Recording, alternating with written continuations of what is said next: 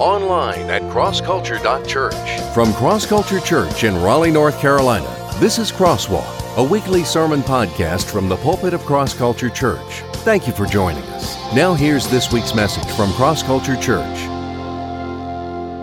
Amen. Thanksgiving in all things. Uh, our God is a good God, He's a glorious God. I'm so glad to be in the house of the Lord today and to share this time with y'all. Um, I love opening His Word and um, reflecting on who He is and, and all He does, and um, learning a little bit about how to walk in that newness of life that He gives us. So, um, in preparation for today's uh, message, um, thankfulness is such a powerful picture. Um, I found myself this morning still kind of weighed down uh, by how I acted at a game night last night. I was I got a little angry because I wasn't winning, or I, I, had a lot of struggle with my opponents, and they they you know they joke around. I love it, and they, are playing a game and they're having fun, and and uh, I.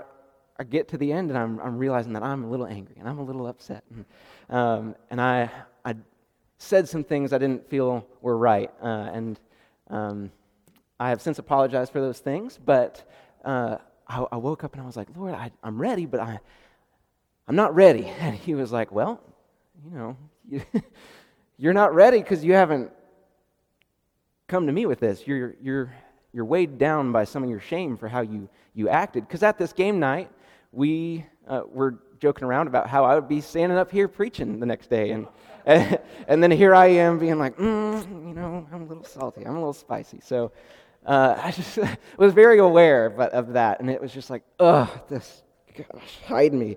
Um, but we have a God who sees us and knows us, and he sees every person, and he knows every person. And so when we, when we experience life and we look at God,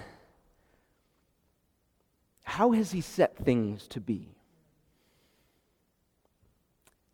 I believe very firmly, y'all, that God sets right. That God sets things right. We're going to be in Zechariah 3 this morning.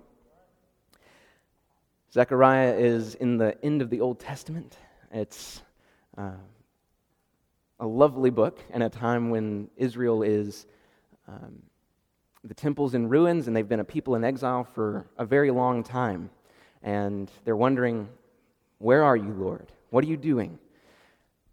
So I think it's very timely that he brings us here.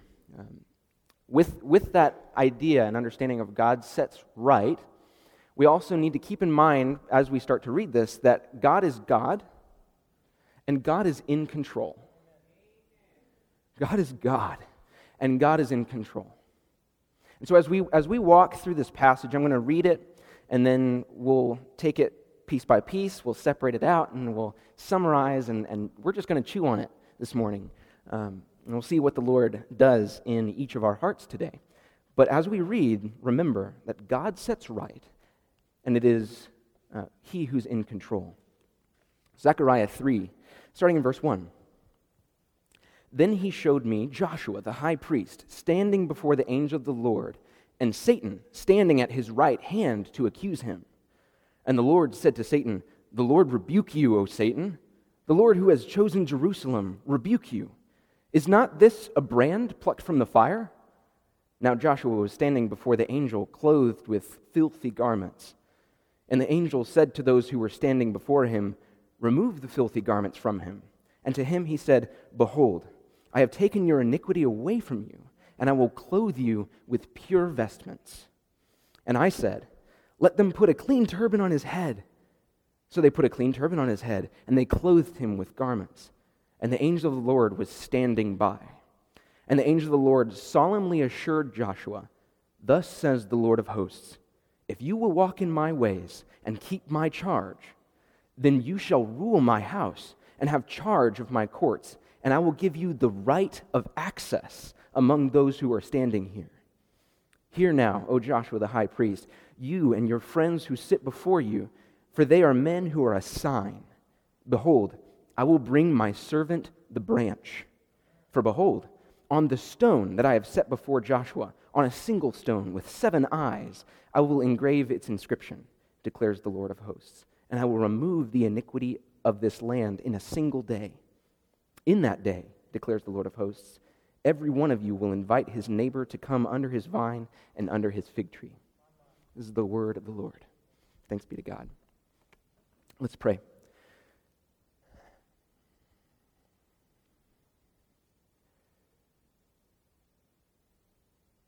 Lord, we come before your throne. We come before your courts. We come before your very presence to hear what you would tell us. We come knowing who we are. We come um, hoping to see you more clearly for who you are. And I pray that you speak today. And we pray all of these things, knowing and trusting that you're good and that you love us and that you want us to understand you. And it's in your name, in the name of your Son, Jesus. Amen. So, this is Zechariah having a dream. This is Zechariah who has this vision. And let me give you a little history, and then we'll summarize what we just read in, in a picture of a story. So that'll help us break it up into pieces and understand it a little better. So, Israel has, and Judah have turned from God. They turned from God for a long time, and God warned them and warned them and warned them, and they didn't follow him. And so they were a people that were defeated and they were sent into exile. They were a people that were overcome. And the temple, the very presence of God, the thing that represented God with them in the city of peace, destroyed, laid bare, rubble. And so it's a people that is torn apart, from, separated from one another. There are people who have lost their way. They, there are people who look around and say, God, where are you? And, and every, every time they cry, they, they, they don't hear him.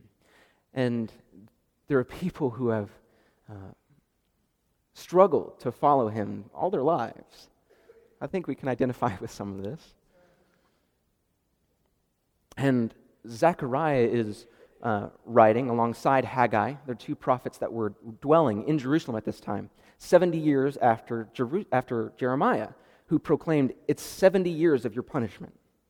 And in 70 years, I will restore. In 70 years, I'm going to build my temple. In 70 years, my presence is going to be here. And it's right about that time. And the people are looking around they're like, you still see rubble.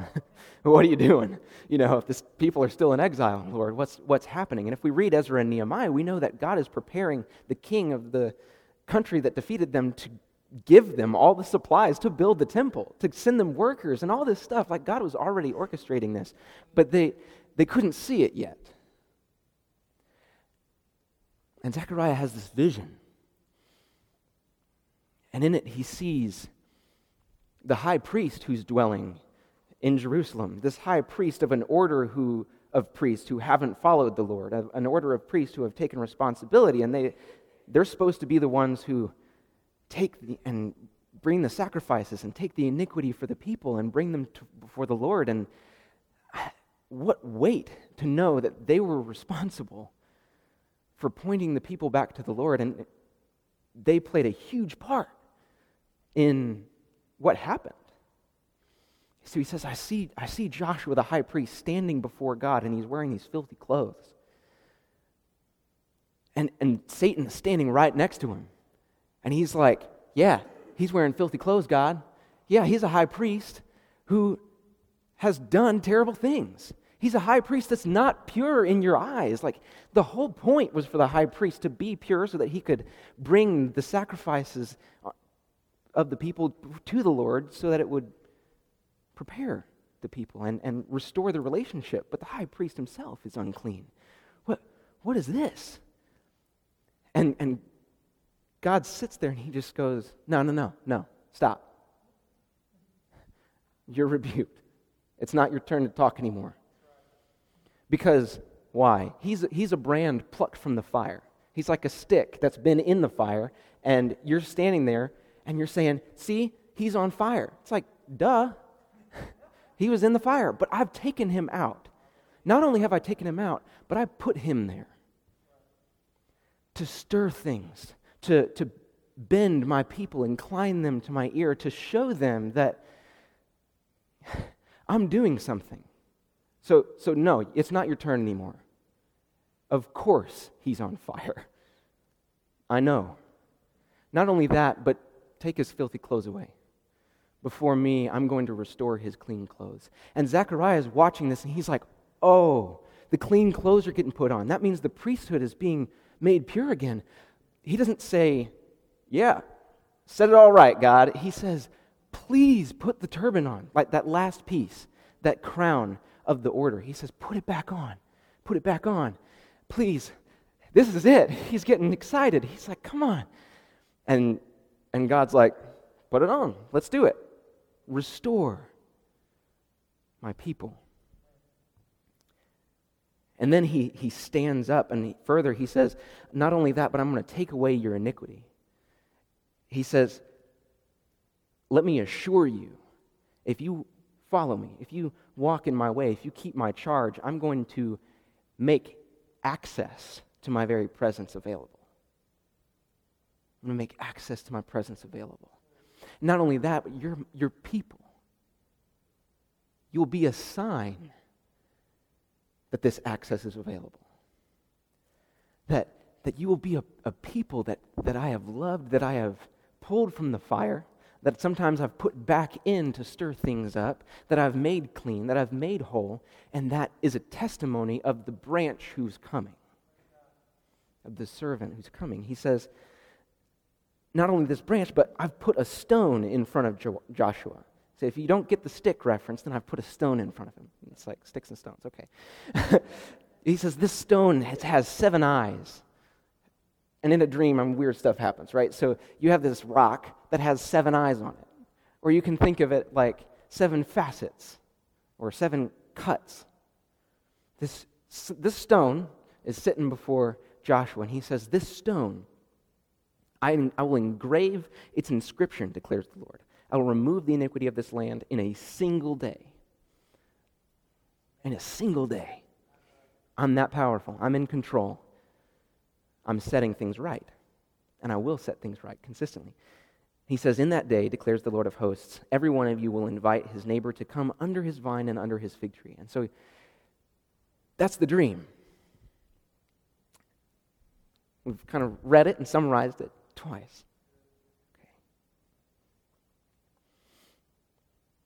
So we can understand this not only that God sets right and that God is God and God is in control, but we can also understand this because we are cleaned to cling. We're cleaned to cling to Him. That there's a purpose, there's a plan in what He's doing. And I, th- I think of shame and I think of awareness of all that, that we do um, and the accuser and how he, he needles at our dirtiness before a, a holy God.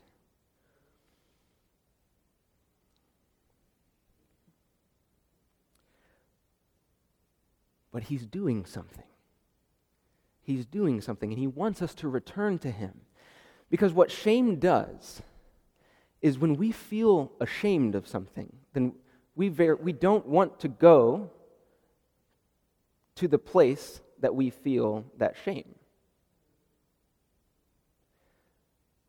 And here we see Joshua standing before God.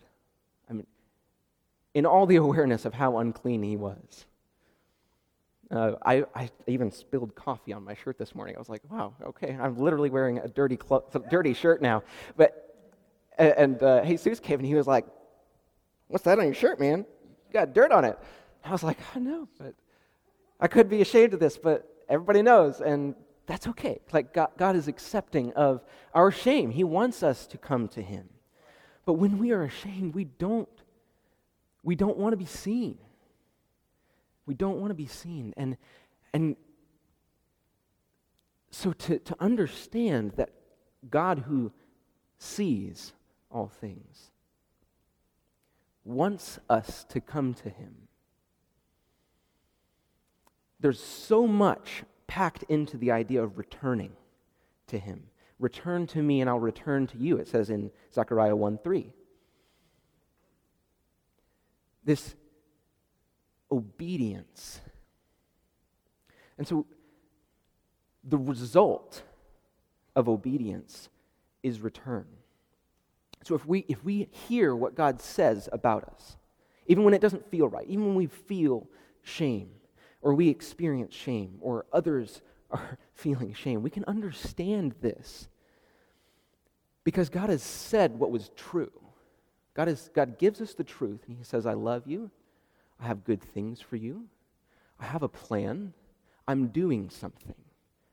Come back to me. Come back. It doesn't matter how far you've run, it doesn't matter how long you've run. Come back. Because I love you. Because I love you.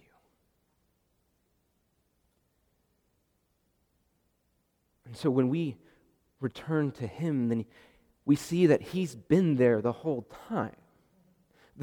So it's not that the reward of our obedience is return, but the result of our obedience is return. That's incredibly important. Returning to the understanding that He welcomes us back into paradise. The re- returning to God in contrition, in, in repentance, in acknowledgement of where we've strayed, returning of God to us, even reflecting on the return of Christ and how he's coming back victorious, the vicarious lamb. How does he do this? All right, let's walk through it again. How does he do this? In verses 1 and 2, he says he begins by confronting evil and lies. What does he do? He doesn't start by pointing out the shame of Joshua. He says, No, no, no. Enemy, these lies, this evil, be gone. You have no place here. I have victory. I'm God, I'm in control, and I always have been. Like, yes, you're allowed to be here, but it's time for you to shush. Exactly. he begins by confronting evil and lies. And so What does that mean in our lives? When there's evil and lies in the world, when we are encountering evil and lies, turn to the truth. Turn to his truth. What does he say? Do we trust him? Are we, will we return to the truth? Will we return to the Lord? So he be- begins by confronting this evil and, and lies, or, or half truths, even. Because he's like, yes, it's shame because it's real.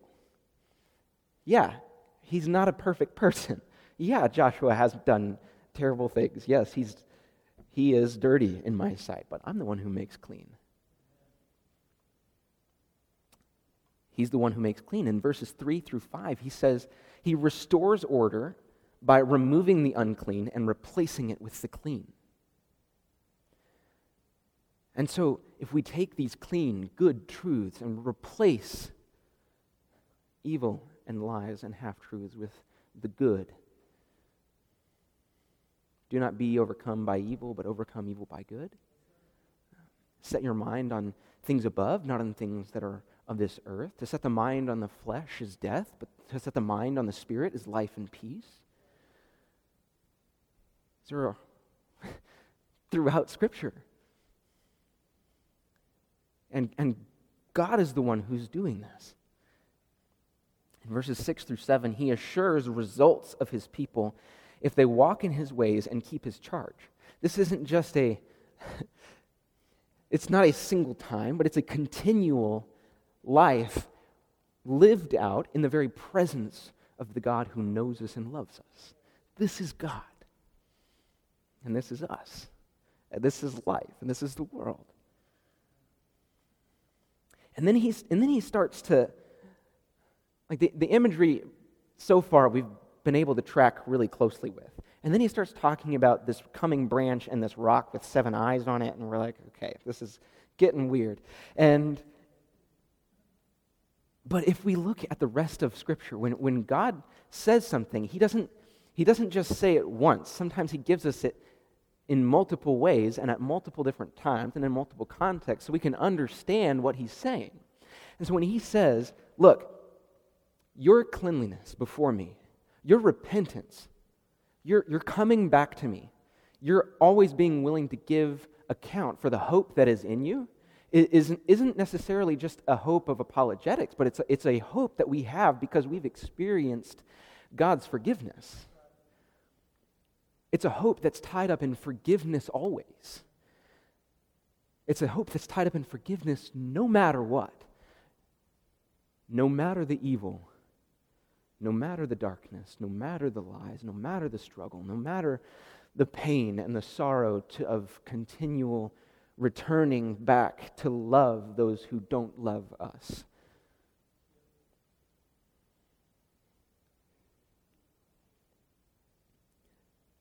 A people who walks and follows me like that, they're a sign of the coming branch. They're, they're a sign of my servant, the branch. And in Isaiah and Jeremiah, the, the prophets that proclaimed what was, what was happening and who Haggai and Zechariah are coming in afterwards, they both talk about this root of Jesse. They talk about this branch who's coming. They talk about how the tree of Israel has been cut down and all that's left is a stump. There's like nothing. And it says, from this stump, a branch will grow that will bear fruit and will grow into something that will cover the earth. It's a, it's a root that is left. It's, it is the branch of Jesse, it says, this descendant of David, this coming king. It's the messianic prophecy. And so this, we take this idea of the branch, and then we look in the New Testament, and Jesus says, I'm the vine, you're the branches. If a man remains in me and I in him, then you know, he will bear much fruit. Right? We're, I know you, we can think like, well, okay, is he the branch or is he the root? Aren't those two different things? But y'all, there's this really cool tree called the, the moringa tree. And it's called the tree of life because you can cut off a single branch or a twig and you can plant it in the ground, and from that branch will grow an entirely new tree. Not only this, but you can use the bark to like soothe stomach aches. You can eat it. You can season your food with it. Like it, it, it can be, every part of the tree is useful. Every part of the tree has value and importance and, and is useful for something. But it, this branch that becomes a root, that from this single thing, life can be given and healing can come. That it's Jesus. It's Him. And at the end of Revelation, in, in uh, verse, in chapter 22, uh, read it. Here he says, um, I, Jesus, have sent my angel to testify to you about these things for the churches. I am the root and the descendant of David, the bright morning star. And that's, that's in heaven at the very end of time. He's like, I am the Alpha and the Omega. I am the beginning and the end. I give life, and it's in me. So, so if, if our lives of understanding guilt and shame and, and forgiveness and continually being willing to return to the Lord and return um, to the truth can be testaments of what God's done in our lives and what He is doing. Like, that is the stuff. that is it. And He says, hey, if you don't get that, there's this rock, there's this stone, and it's got seven eyes. And I, I, was like, I, I do not get this. And so I, I looked, and there's a whole bunch of different interpretations, and you know what? I think they're all right. One, one uh, commentary was saying that the seven eyes during, um, like in, in the olden days, uh, was indicative of something that can, it, it has no spot that's unseen. So seven, seven eyes uh, you know, the peacocks are seen as royalty because they have all this, like, of all the eyes and stuff like that. It, if you look back into antiquity, you see lots of eyes means knowledge and wisdom, awareness, perspective, intelligence. And so if this, if this rock has all these eyes, nothing is left unseen. we know that God sees all things, He knows all things, He, he is. That through wisdom He created the world, it says in, in Proverbs. That's our God, and He sees everything. He is all wisdom, all knowledge, and all intelligence. But if we look at it a different way, facets are like a cut of a gemstone, right? And seven is the perfect number. So if it's the perfect cut, if it's the perfect gem, kind of reminds me of the kingdom of heaven is like a treasure that was found in a, in a field. The kingdom of heaven is like a pearl of great value. The kingdom of heaven is, is this singular thing that is everything, right? Not only this, but if we look at the prophets, they say the stone the builders rejected will become the cornerstone. And it's when Peter turned to Jesus and said, You are the Christ, you are the Son of the living God. He says, Upon this rock, upon this confession, I will build my church. And if we look in Peter, in 1st and 2nd Peter, he uses this analogy and this imagery of the church being uh, a, a church of living stones, this, this, um, this temple, if you will, that has been built from a bunch of rubble that comes together and symbolizes God's presence in the world, just as the temple always had.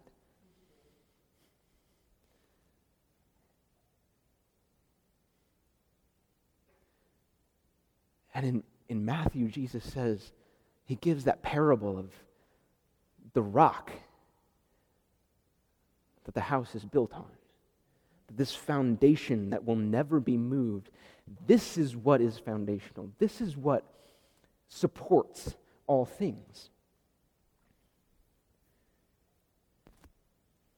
Further, he says, I will engrave its inscription and a while back, we talked in, about the opening part of Hebrews, and it says that, that Jesus is the exact imprint or the character of God's nature. It's like the, the carved image, the seal that's stamped, the, the, the thing that represents the very presence and the very nature and, and uh, personhood of who God is.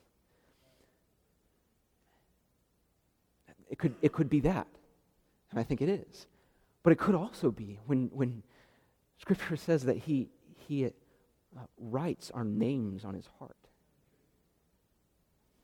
Maybe the inscription is our very names in the rock that supports the cornerstone of the house. Like we will never be forgotten. He knows who we are. Every person matters. You matter. And you have a purpose, and God has a plan for you.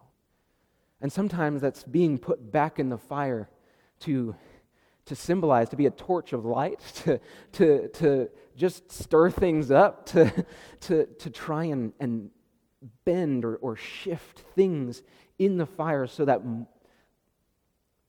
the living word and the consuming fire of God burns more brightly and we see God for more of who He is. Let our lives shine brightly because he is the light of the world. It's like, so cool. He says, I will engrave its inscription, declares the Lord, and I will remove their iniquity of the land in a single day. So I think all of those things are right. I think all of them are right. And back then, the role of the high priest was to um, especially come before God on the Day of Atonement, which was symbolizing the day after the tabernacle had been built, the day after the temple had been built. And it was the day that the high priest would go into the Holy of Holies, to the very presence of God that symbolized the garden that had in it the law and the rod that had buds on it, um, symbolizing this garden and, and paradise. And he would walk into the very presence of God and he would give these sacrifices, but they did it again and again and again every year. And he says, No, no, no, on a single day, I'm going to do all these things. In a single day, it's going to be done. In a single day, I'm going to come and I'm going to change everything. In a single day, I'm going to come and I'm going to save you. And so when we look at lives where we continually feel like we're wearing filthy garments, or we continually see, like, ugh, man, God, everybody sees that I'm a Christian and I don't have it together. It's like, yeah, tell them, because that's a testament for what God is doing in your life and the forgiveness that comes from that. Be people who also forgive, because in the Lord's Prayer, Jesus says, Forgive us as we forgive those who trespass against us. It's there. It's there. That's the good news. He will remove our iniquity in a single day. And when He does that, y'all, when we are individuals who really capture this, who are cleaned people, cleaned to cling, when we cling to the Lord, and we go into our families, and our families become families that cling to the Lord. Like we, we deal with all the, the shame and the, and the shouldas and the like things that aren't going well, and, and, and we come together as families. And we forgive and we uplift and we encourage and we, we point to the Lord. Then we become families that participate in a culture that needs to see what forgiveness looks like and what not having it all together looks like. And that's okay. because it's not about us having it together. It is God who sets right, and it is a God who's in control. It all is built together. This is the house. These are all the stones that are pieced together, that He's, he's said from the beginning. He's established this. And if we be families or individuals that come to the church, that is the family of God, that when he says that we're children of his, then we all piece together to become the church, the, the house of God. And so when it says in the last verse 10, in that day, declares the Lord of hosts, this day being every day, because his gospel applies every day, every day is new before him. Every one of you will invite his neighbor to come under his vine and under his fig tree because we've experienced prosperity and peace and growth, and he's the, the tree's not done growing yet, but he's doing something, and fruit is being produced, and, and God is good. Share what he's doing. And so it ends with such a look at today, yesterday, and tomorrow, and it's this alignment of all that God is and what he's doing, and all of what his people are and who and what they're doing. And he says, Don't quit. Don't give up. But the endurance that can feel so difficult is always summed up in this simple phrase cling to the King. That's it. It's all it ever was. It's all it will ever be. He's good. He's so good, y'all. He loves us and he, he knows what he's doing. Even when we can't see it and we, we struggle to see it and, and we're going through pain. And so when we sang the Lamb of God, and it starts by, uh, um, He came from heaven's throne, acquainted with our sorrow. Like I just, I couldn't even, I just like started crying because He was cut, He, he willingly separated from the the tree of life, he came and he planted his very life in the world to say, I am the way, the truth, and the life. He knows the pain and the sorrow that we go through. Like, that's why it's always Jesus. And so, Spurgeon, man, he, like, it's never been about the high priest because it's always been about the high priest. It's never been about the lamb that we sacrifice because it's always been about the lamb. It's never been about uh, our kings or our rulers because it's always been about the king. It's never been about the shepherd we have to lead us because it's always been about the shepherd we have to lead us. It's always been about him. And Spurgeon, he, he ended a, a powerful sermon on the God who's unchanging with, with this. He says, Oh, says one child of God, I had built my house firmly once upon some stable promises. There came a wind, and I said, Oh Lord, I'm cast down, and I shall be lost. Oh, the promises were not cast down, the foundations were not removed. It was your little wood, hay, and stubble hut that you had been building. It was that which fell down. You have been shaken on the rock, not the rock under you. Therefore, put your hope in the unchanging one. Cling to the King. God sets all things right. God is God. God is in control. We're cleaned so that we can cling to Him. The result of our obedience is the return of us to Him and His return to us, our return to others, and their return to us. Love God, love others. Clean. We're glad you joined us for this week's message on Crosswalk. God has invited us to know Him through His Word, the Bible, a perfect record of God's revelation to man and applicable for every area of our lives. And if you're in the Raleigh area, we invite you to be a part of Cross Culture Worship. We meet at 10:30 every Sunday morning at the Leesville Road High School, a mile and a half south of I-540 exit 7. We're a church, but instead of religion, we're about relationships, and instead of rituals, we practice realness. Cross Culture Church, a new church for people like you. Learn more about us, who we are, what we're about, what we do, and what we believe. Visit us online at crossculture.church. Cross Culture Church, taking the cross to our culture and taking our culture to the cross.